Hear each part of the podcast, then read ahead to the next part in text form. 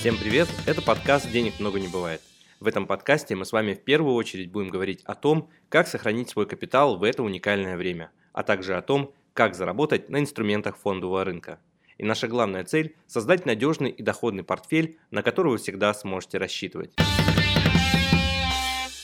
В рамках сегодняшнего выпуска обсудим такую тему, стоит ли хранить свои сбережения в криптовалюте. Насколько вообще можно доверять этому активу, насколько это стабильно, заменит ли вообще криптовалюты в принципе обычные фиатные средства, как это отражается на переводах, какие проблемы это на текущий момент позволяет решить, сколько стоит переводы криптовалюте, если вам, допустим, нужно перевести ребенку за образование, как ввести деньги в сам контур криптовалют так называемых, какая капитализация на сегодняшний день у криптовалют в принципе в мире существует, какая законодательная база в России, как к этому относятся другие страны. Я долго не подбирался к этой теме ввиду того, что сам какое-то время потратил на то, чтобы на практике изучить э, все эти механизмы, да, и сделать для себя какой-то вывод о том, насколько действительно это можно использовать как инструмент, как временный или как постоянный, в каком виде лучше всего это делать. Поэтому сегодня поделюсь с вами своим собственным опытом, поделюсь с вами своим собственным мнением и взглядом на этот актив, в каких случаях это уместно, в каких случаях я бы, наверное, все-таки все еще держался подальше от этого актива, а поскольку сам э,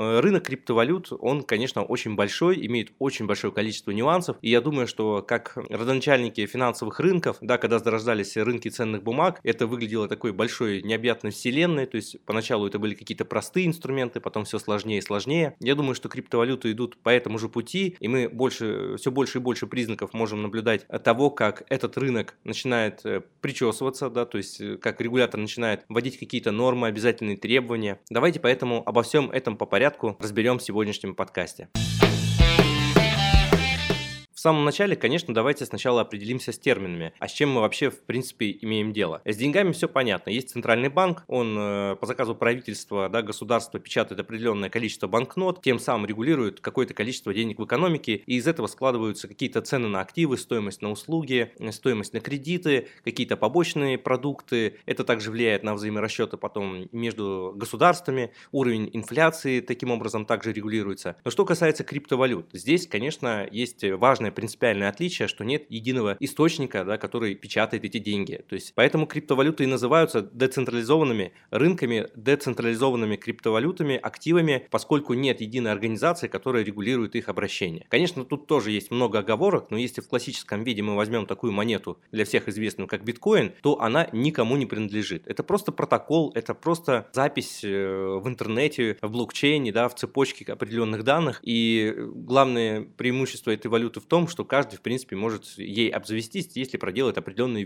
вычисления с уравнениями. На этом строится как бы добыча этих э, валют, э, да, вот майнеры так называемые. И что, собственно говоря, появляется вместе с этой децентрализацией? На самом деле вытекает очень много нюансов, с которыми пытаются бороться э, регуляторы всех стран. Это анонимность, да, поскольку если вы не эмитент этой валюты, то вы не можете отследить, кому, в каких объемах, когда принадлежит эта валюта. Вы не можете наложить санкции или отобрать эти деньги, потому что запись о том, кому какое количество количество монет принадлежит, хранится одновременно у всех, да, то есть такая глобальная сеть, где эти записи друг друга дублируют, копируют, и их невозможно исправить задним числом, что тоже очень важно. То есть если бы у вас деньги лежали там на счету в каком-то швейцарском банке, допустим, это доллары, и страна-эмитент Соединенные Штаты решат, что не должно быть у вас этого количества долларов, то, собственно говоря, ничего не мешает ограничить вам как минимум доступ к этой валюте, к этим сбережениям. Я уже не говорю про то, что сам банк на месте, когда вы переводите денежные средства средства в его экосистему, на его счета, то по сути это уже не ваши денежные средства. Вам просто э, как бы обещают, что вы в любой момент сможете воспользоваться этими деньгами. Но на практике мы видим, что эти обещания тоже ничего не стоят, особенно если начинаются проблемы в политике. Поэтому криптовалюты на самом деле, я считаю, имеют э, место на рынке и, скорее всего, будут иметь место в будущем, особенно на уровне межнациональных расчетов, когда страны все меньше и меньше доверяют друг другу, но при этом экономика должна как-то существовать, то есть должен существовать какой-то товарообмен, обмен услугами, капиталом, активами. И, конечно, вот децентрализованные рынки финансовые – это одно из решений, чтобы ваши резервы, допустим, Центрального банка неожиданно не заблокировали. А, да, вам, конечно, стоит использовать лучше криптовалюты, пусть с каким-то обеспечением, это уже вопрос второй, наверное. Я думаю, что обеспечение энергии – самый правильный путь, поскольку вообще вся наша жизнь, да, и население планеты очень сильно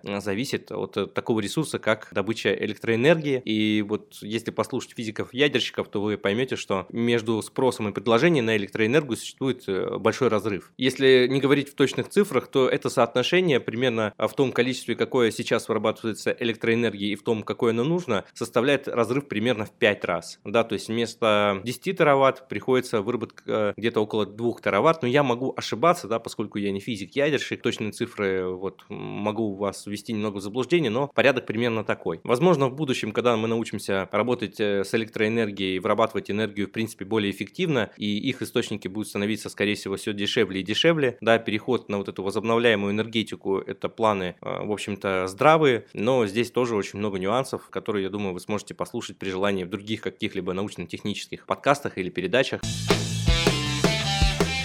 Вот, а мы двигаемся дальше. То есть, помимо того, что вот сама валюта является криптовалютой децентрализованной субстанцией, которая никому не принадлежит, да, и которой мы по большому счету просто имеем доступ э, и определенные записи. На самом деле, принципиального отличия от доллара в этом отношении я вообще не вижу. Ну, какая разница, владеете вы долларом, который обеспечен обещаниями государства, что вам вернут эти деньги, или вы владеете там криптовалютой, которая никому не принадлежит, но на которую есть высокий спрос. Это примерно модель, так я называю, Uber, да, пока есть спрос, цены растут. И, собственно говоря, цена на криптовалюту, тот же биткоин, формируется за счет того, что есть постоянный спрос. Поэтому, когда возникает вопрос, стоит ли и насколько это надежно, стоит ли использовать этот актив и сколько он будет стоить в будущем, я думаю, что пока у нас в цене есть приватность, пока у нас в цене есть независимость и в цене э, сохранение контроля, да, собственно, то есть независимость от других участников, я думаю, она всегда будет оставаться приоритетной для нас, как э, там, членов общества. Э, поэтому я не думаю, что спрос на вот вот такие инструменты, он станет ниже. Наоборот, все, что сейчас происходит в мире, подталкивает к тому, что вот эта изоляция, да, и снижение зависимости от других, она только возрастает. Поэтому мне сложно сказать, сколько это будет стоить, там, биткоин или эфир или какие-то другие криптовалюты. Я хотел бы, чтобы вы меня правильно поняли, я не топлю за то, что надо покупать крипту. Нет, я просто хочу сказать, что сам доллар не является аналогом, который чем-то лучше, чем криптовалюта. Да, безусловно, он, может быть, в правовом поле находится, к нему меньше вопросов с точки зрения legal, compliance, compliance, он более понятный для банков, он более понятный для регуляторов, законов. То есть с точки зрения проведения каких-либо сделок значимых, обычные фиатные деньги, конечно, более предпочтительные. Но, как мы понимаем, э, не бывает дыма без огня. То есть если бы банки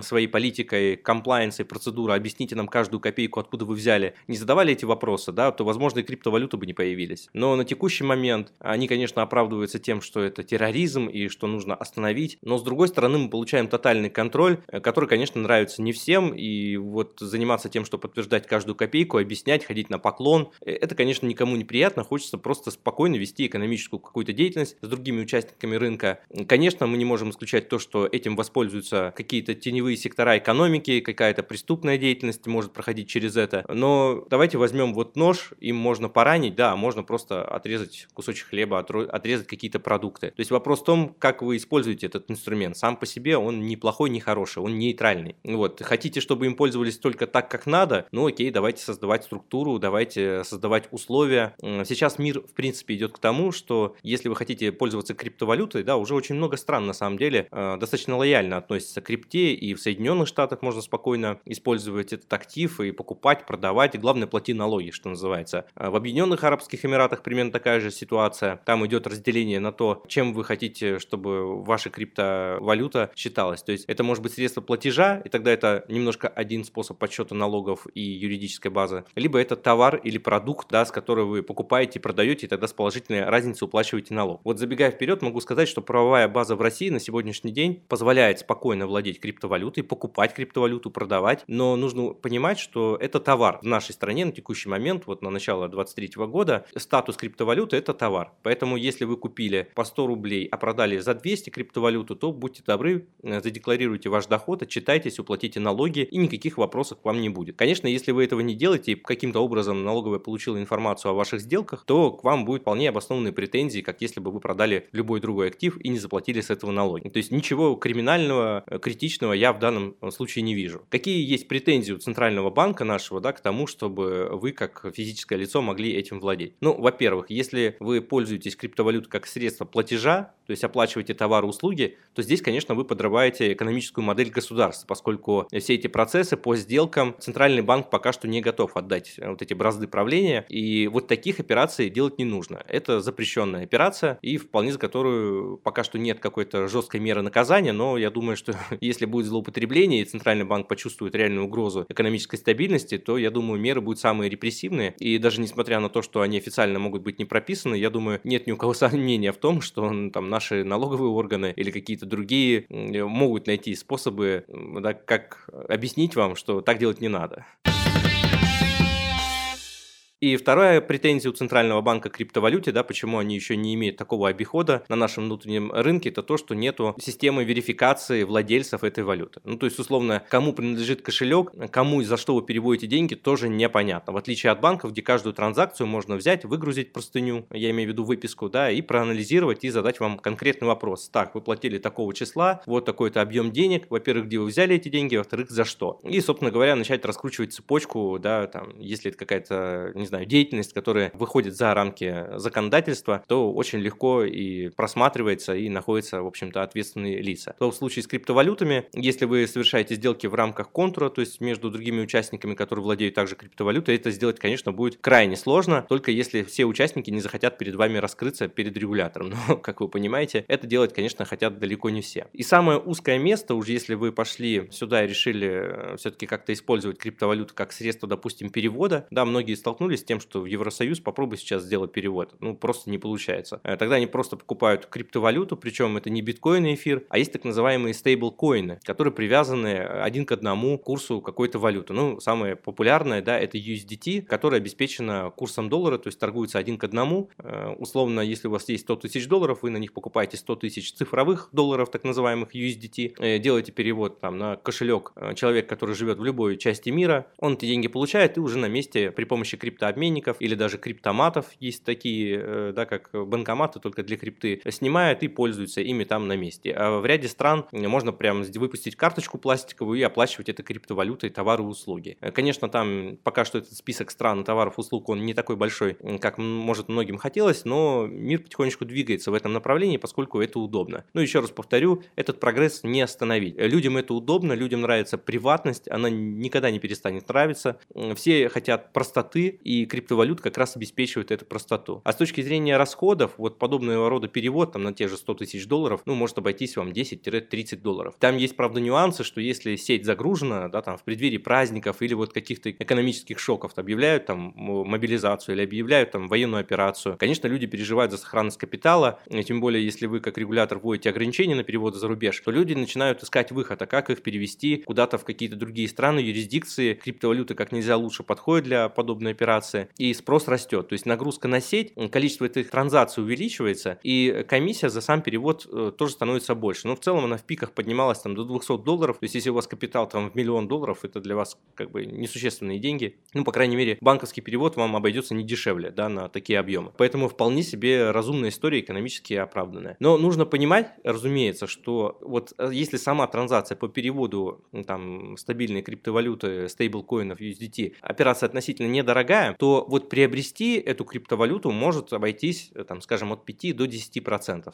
Поэтому нельзя сказать, что это вот прям там э, какое-то бюджетное решение, да, и которое не будет ничего вам стоить. Нет, это, безусловно, ликвидно, достаточно быстро, удобно, и практически любой объем может переработать, но это стоит денег раз. Во-вторых, для того, чтобы э, взять вот натуральный миллион долларов, да, фиатных денег и перевести его в криптовалюту, вам нужно их кому-то физически передать. То есть это либо какие-то криптообменные пункты, это какие-то курьеры, как любят говорить сами криптоманы, ну, съездите в 90-е. то есть, да, это чемоданы денег, это сделки стол в стол, то есть, когда вы приезжаете, э, с одной стороны стола вы сидите с чемоданом денег, с другой стороны стола сидит специалист с компьютером, который принимает эту валюту, пересчитывает, тут же делает вам транзакцию на кошелек, э, вы ударяете по рукам, и все хорошо. Вроде все звучит просто, ну, это просто когда вы знаете этих людей. А если вы не знаете этих людей, да, можете ли вы доверять, кто там приедет на эту встречу, нужна ли вам охрана. Ну, то есть, тут как бы нюансов очень много, и есть истории мошенничества, есть и нормальные как бы кейсы проходят, поэтому здесь, конечно, нужно очень тщательно выбирать, даже, может быть, не столько обращать на комиссию, столько на то, насколько надежный канал, да, у вас перевода там фиатных денег э, в эту криптовалюту. Если у вас вдруг появится такая потребность э, приобрести криптовалюту, то вы, конечно, можете обратиться и в нашу компанию Skybond, мы поможем вам это сделать.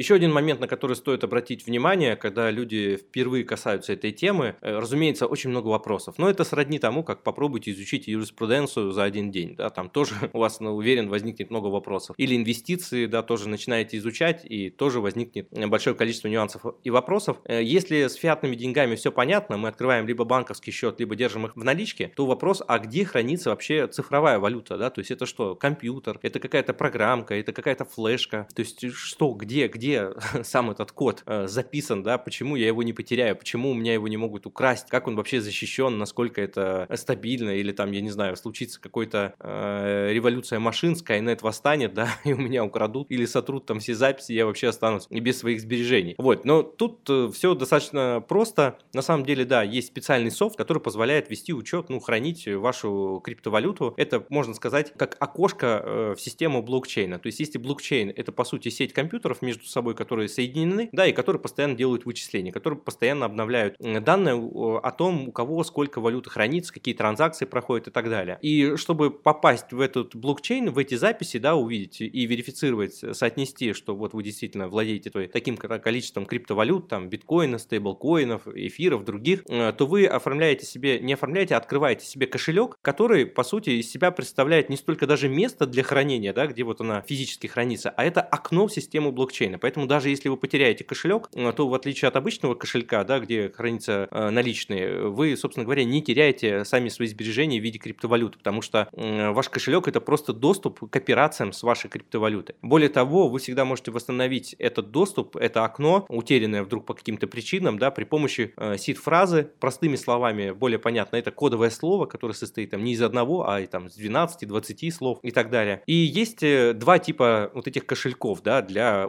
условного хранения или доступа к вашей криптовалюте. Это кошельки, которые подключены к интернету. Они, конечно, являются более уязвимыми, потому что, ну, в интернете, как вы знаете, есть много вредоносного ПО, которое может каким-то образом попасть на ваш компьютер. Вообще, если вы э, являетесь владельцем капитала, даже обычного банковского счета, э, необходимо, конечно, устанавливать себе антивирусы, какие-то меры цифровой гигиены также соблюдать, да, то есть не надеяться только на антивирус, а и самому не нажимать на все подряд, на все подряд ссылки. Вот в случае с кошельками криптовалют ситуация примерно такая же. То есть э, просто будьте внимательны, совершайте какую-то транзакцию, получайте какое-то предложение, ссылку, особенно действия, связанные с вашим кошельком, читайте как минимум, и я думаю, все будет у вас нормально. Не храните пароли на самом э, компьютере, да, с названием пароли от вашего кошелька. Это все быстро считывают роботы, боты, которые мошенниками программируются, пишутся, да, и таким образом переводятся на другие кошельки. Потом вы концов, конечно, просто не найдете, потому что обратная сторона вот этой приватности криптовалют в том, что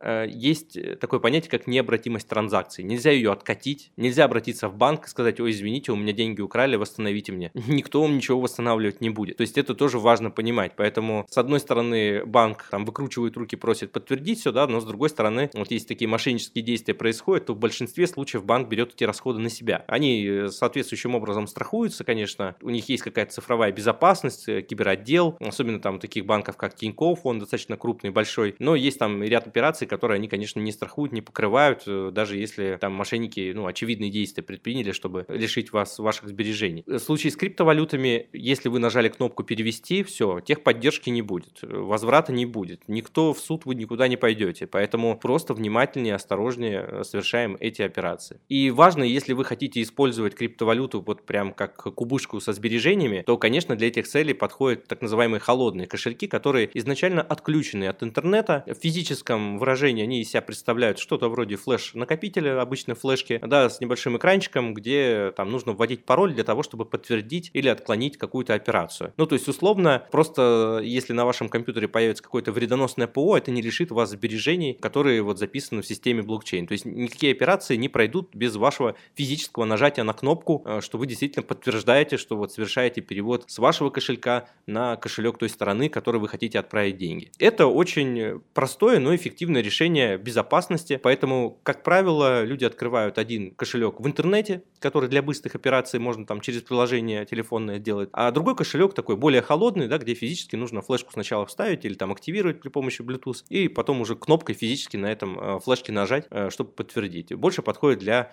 более таких крупных среднесрочных сбережений.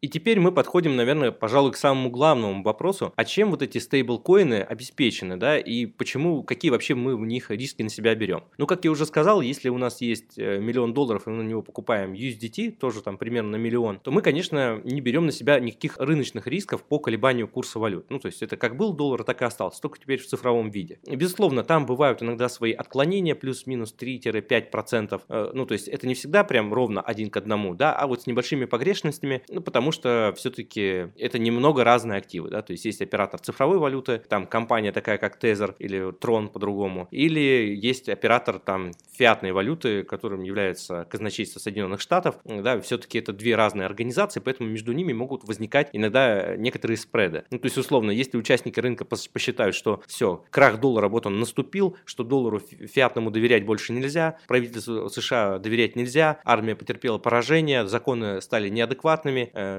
США растеряла свое влияние, то есть, если это когда-то произойдет, то, скорее всего, мы увидим, что USDT будет дороже, чем сам оригинал, так сказать, сам доллар. И наоборот, если мы окажемся в ситуации, когда доллар, реальный доллар будет укрепляться, влияние будет укрепляться, регулятор начнет просто душить этих операторов э, криптовалюты, таких как Tether, и мы в итоге рискуем оказаться в ситуации, когда у нас Tether, то есть USDT, станет дешевле э, реального доллара, там, скажем, на 10, 20 или даже 30 процентов. То есть там есть свои нюансы, то есть не нужно думать, что все, вот купил безоблачно, ни от кого не зависишь. Нет, ты всегда от кого-то зависишь. В противном случае, ну, сделай свою криптовалюту, но здесь есть один маленький нюанс, который тоже стоит учитывать. Чтобы ваша криптовалюта была платежеспособная, нужно, чтобы ей пользовались другие участники рынка, не только вы. И чем больше участников рынка ее используют, тем более она удобна в повседневном использовании. В противном случае постоянная конвертация этой валюты из одной в другую э, будет вот эта положительная дельта съедаться большой комиссией. Это будет невыгодно, неликвидно, неудобно, долго. В общем,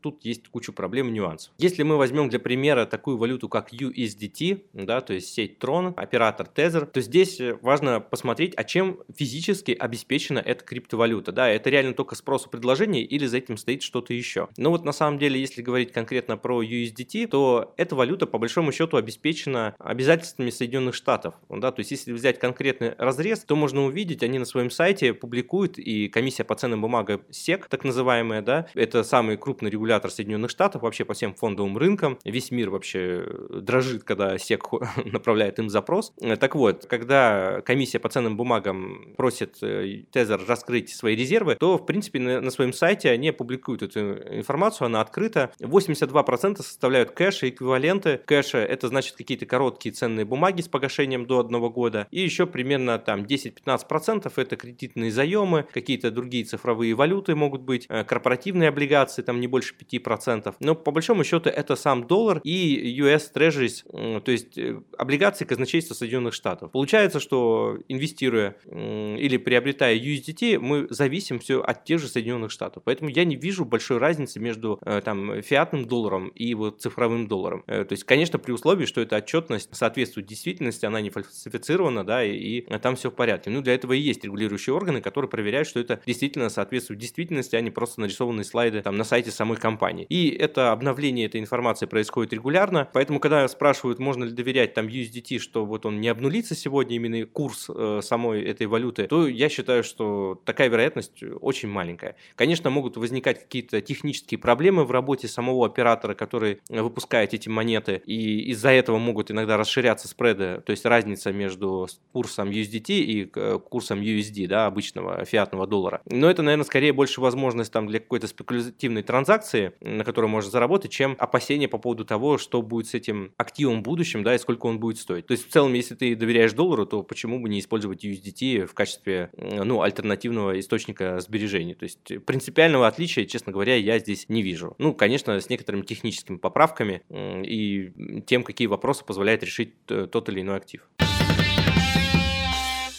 Если рассматривать криптовалюты и вообще рынок криптовалют с точки зрения капитализации, то в зависимости, конечно, от курсов, да, поскольку большую часть капитализации крипторынка является, конечно, биткоин, на втором месте идет эфир, и далее уже идут прочие валюты, в том числе стейблкоины. Э, так вот, общая капитализация, она находится где-то в пределах от 1 до 3 триллионов, и это при том, что сейчас курс, э, там, не, мягко говоря, не самый высокий, да, то есть валюта там за последний год-полтора упала примерно в 3-4 раза, и поэтому капитализация тоже резко снизилась, но надо отметить, что это относительно молодой рынок, и в свои пиковые моменты он входил в 15 самых капиталоемких э, валют во всем мире. Да, я обходил такие развивающиеся рынки, как Бразилию, Мексику и прочую, Индонезию и так далее. Э, у меня нет сомнений в том, что крипторынок обгонит по капитализации и Соединенные Штаты, и я думаю, что даже и Китай, э, да, поскольку количество монет добывается все больше, все те вещи, о которых я говорил, о преимуществах использования криптовалюты, они никуда не уйдут, они будут оставаться востребованными.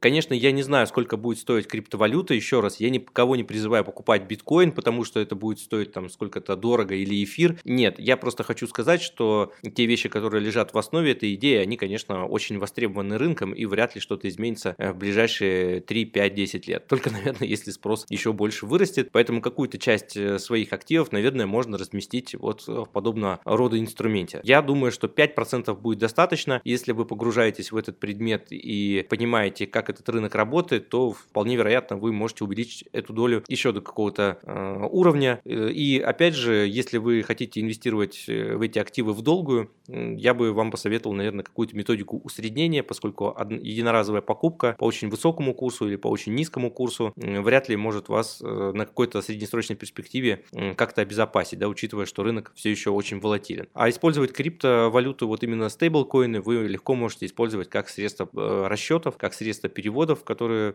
особенно вот граждане РФ, да, столкнулись с этими проблемами. Э, в 2021 году самый большой там отток капитала наблюдался именно в Украине за пределы государства, поскольку там тоже валютное законодательство вело очень серьезные ограничения. И в целом можно, я думаю, будет наблюдать и в будущем, что при возникновении каких-то военных конфликтов и ограничений, которые будут пытаться вводить местные власти, спрос на криптовалюту будет расти. Я думаю, такой страной будет не исключение, там, в том числе Турция или какие-то другие страны, где есть очень жесткое регулирование да, вот, монетарных властей.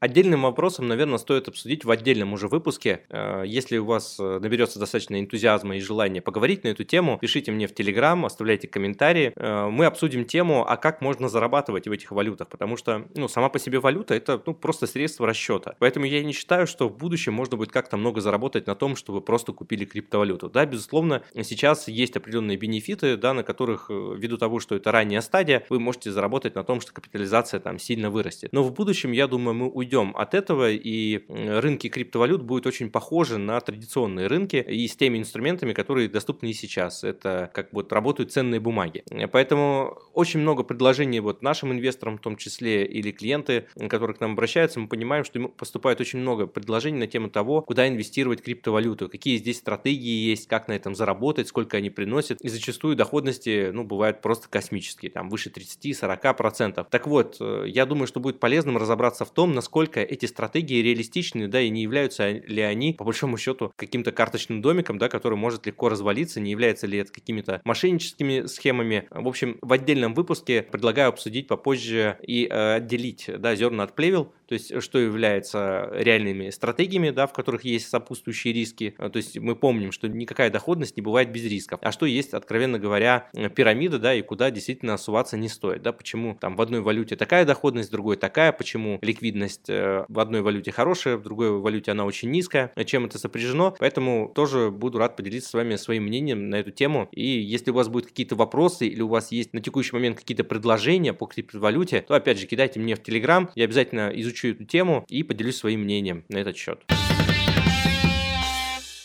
С вами был Константин Балабушка, официальный инвестиционный советник из реестра ЦБРФ основатель агентства финансовых консультантов по еврооблигациям SkyBond. Подписывайтесь на наш подкаст «Денег много не бывает» и обязательно ставьте сердечки. Так я понимаю, что тема была актуальной, а информация полезной для вас. Читайте нас в Telegram, смотрите нас на YouTube. Ссылки я оставлю в описании. Присылайте ваши вопросы мне в Telegram и делитесь своими кейсами. Я обязательно отвечу на них в следующих выпусках, а лучшими практиками поделюсь со всеми подписчиками. Любое упоминание ценных бумаг и компаний в данном подкасте не является индивидуальной инвестиционной рекомендацией. Thank you